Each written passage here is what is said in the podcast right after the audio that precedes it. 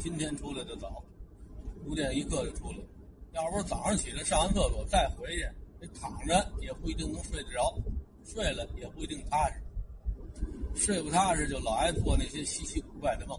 要说做个春梦吧还好，就怕做噩梦。算了，还是早点出来吧。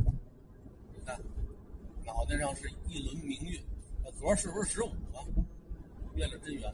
你说有时候我这么恨老太太吧，老太太的一些臭毛病，现在我身上或多或少都能找着影子。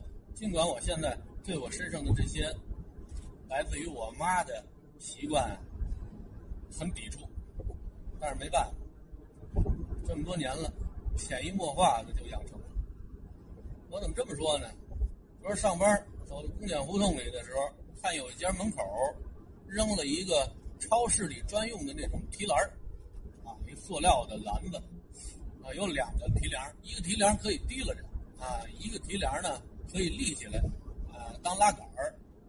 这篮子下面有几个小轱辘，这样的篮子一般只有在超市里面才用，就平时市面上很少有见着卖的。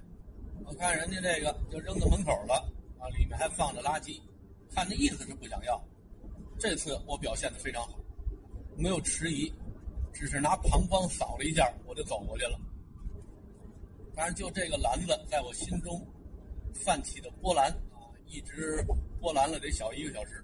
我都走过去了，我都进了学校了，我都坐在我的教室里头了，我脑子里还琢磨着呢，思想在激烈的斗争，是不是我回去把这东西捡回来，挺好的。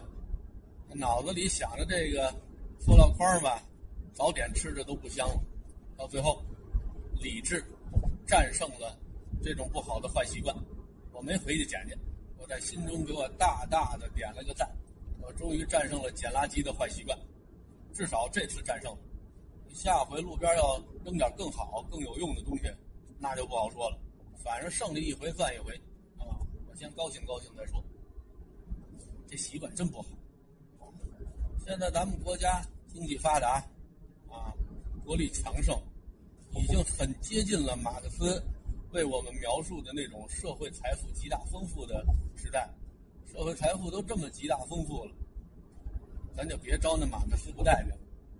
这人活在世上，你不可能让每个人都带着你，你哪怕你怀着一颗善意的心啊，出自好意，你去做什么事儿，周围也会有那种横挑鼻子竖挑眼的人。这东西吧，就看你是什么立场。